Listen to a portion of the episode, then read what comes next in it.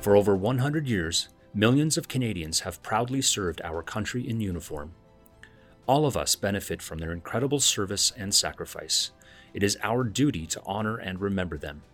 They have served in many roles, both at home and abroad, from peacekeeping missions around the world to Canada's mission in Afghanistan. They have fought for freedom, helped restore peace and security, and responded to emergencies. They proudly served, and their bravery will never be forgotten. They are our faces of freedom. Simon Mailloux was drawn to the military from a very young age. He was so eager to serve that he tried joining the Air Cadets at age 11 and was told he had to wait another year. His experience with them confirmed his desire to eventually serve his country. After finishing high school in July 2001, he was accepted to the Collège Militaire Royal in Saint Jean sur Richelieu, Quebec, officially joining the Canadian Armed Forces. This would be the beginning of a long career with many challenges and triumphs. Content warning The following podcast contains accounts and descriptions that some viewers may find troubling. Listener discretion is advised.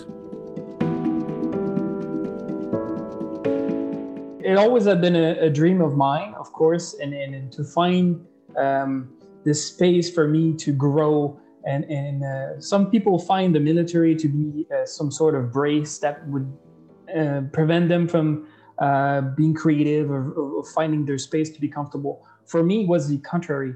That kind of, of formative years uh, were very helpful in getting uh, finding my footing, finding my imagination, finding how my leadership could grow and and you know and develop itself.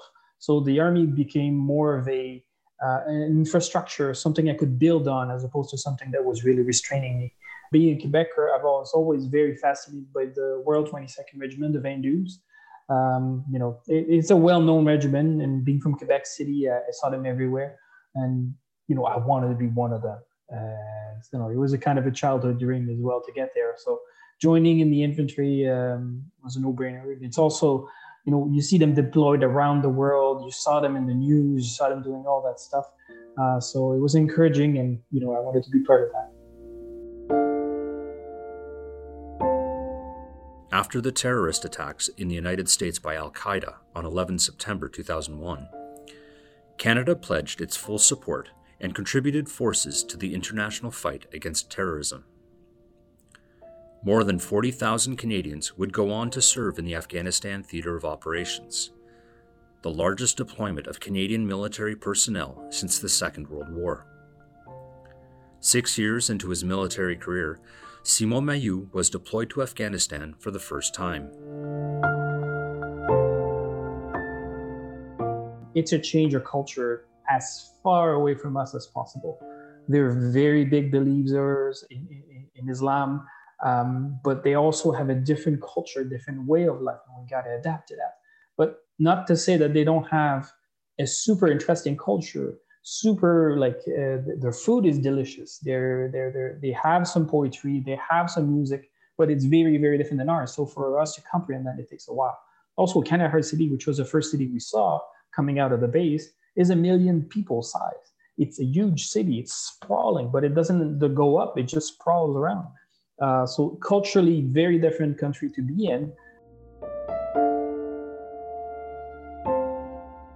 To this day, I still remember the eyes of the kids. Um, and I have a daughter now who's eight, um, but she doesn't have the same eyes. Uh, the kids over there were five, six, seven years old, and they looked like they were old. Their face was old and their eyes were old. They've seen stuff they shouldn't have seen at their age. Um, so I saw them growing up so fast, and, and their uh, prospects of living were very, very harsh, very difficult. So you can you cannot judge them for the way they behave, for the way they are. Uh, they live in very different conditions than we are.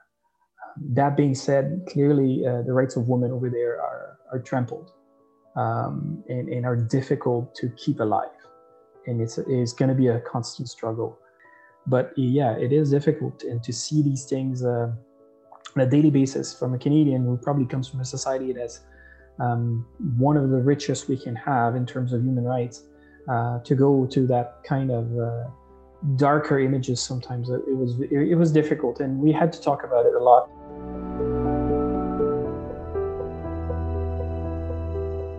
There were tougher moments, uh, fights, ambushes, uh, but usually our soldiers are so good. We, we managed this quite well, and we had overpower uh, in the air. The only way they could hit us and hurt us very badly was through IEDs, and they did that once. Uh, I did lose a, a soldier. Uh, one of my drivers, Simon Longtin, corporal, to an IED event, followed by an ambush that we fought off. But yeah, he uh, unfortunately died during the event. While he faced many obstacles and challenges in Afghanistan, nothing could prepare him for what would happen next.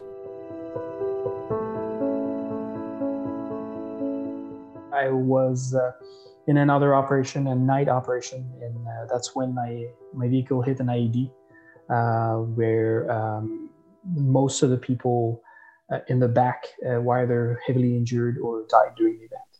So following that, I lost uh, two soldiers, my signaler, Michel Levesque, and my medic, Nicolas Beauchamp, and our Afghan interpreter, and other soldiers that were quite heavily injured, um, which resulted in our evacuation, um, and uh, but uh, also to uh, amputations for some of us.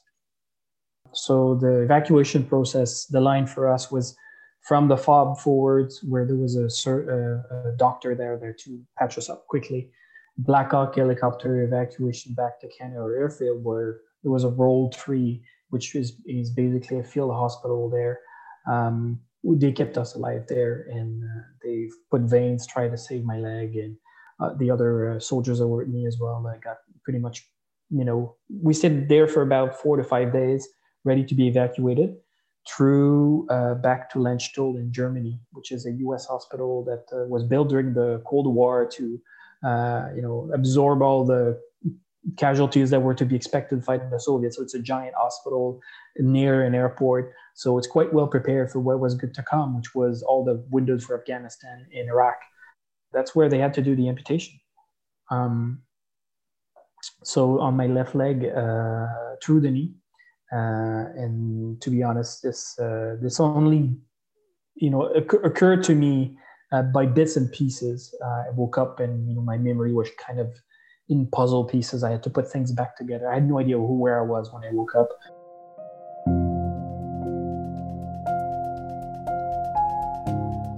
He returned to Canada to begin a difficult rehabilitation and adjust to life with a prosthesis but as far as he was concerned, his business in Afghanistan was unfinished.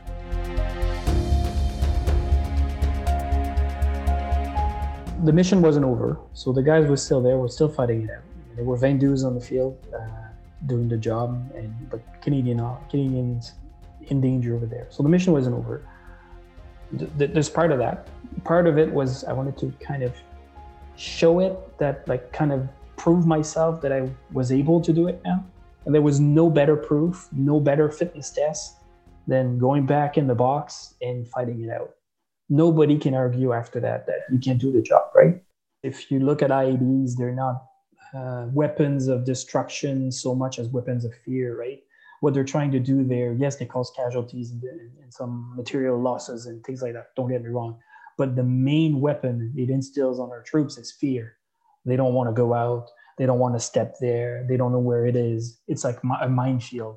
You know you're in one. Where do you walk? You don't know. You don't move. You stay there. That's what they're trying to do with an Um, so coming back from it, uh, even though you can wound us, but you know, give us a bit of time and we'll we'll pack up again and we'll, we'll get back in the box. I think it's yes, it is defeating what they were trying to do to us, not only physically but also mentally. Uh, you don't break a Canadian soldiers that way for me, it, it was a victory just to get back, uh, you know, land that foot, uh, that first prosthetic foot on Kandahar Airfield in November of 09, which was exactly 24 months later. Uh, was a victory for me. Mailloux continues to proudly serve today. As he thinks about the future for his daughter, he has a simple message for all Canadians. All we ask for is not uh, is not uh, glory and medals. What we ask for is that we just, you know, when when our soldiers make the sacrifice, you know, just remember us. you know, je me souviens is the motto of my uh, is of my regiment. Um, you know, the, the memory you carry of us, it's it's it's that's that's all it is for us.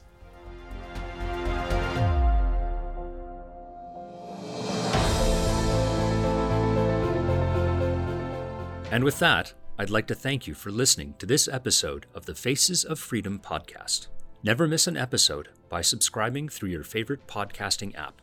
You can also check out episodes from previous seasons covering a wide variety of stories from generations of Canadians. If you have a suggestion for a guest or story, reach us at Canada Remembers on Facebook and Instagram, and at Veterans Affairs Canada on Twitter. Use the hashtag Canada Remembers to tell us what you think. If you're looking to dig even further into the stories of Canadian veterans, we have a wide selection online at veterans.gc.ca. Thanks for joining. Until next time.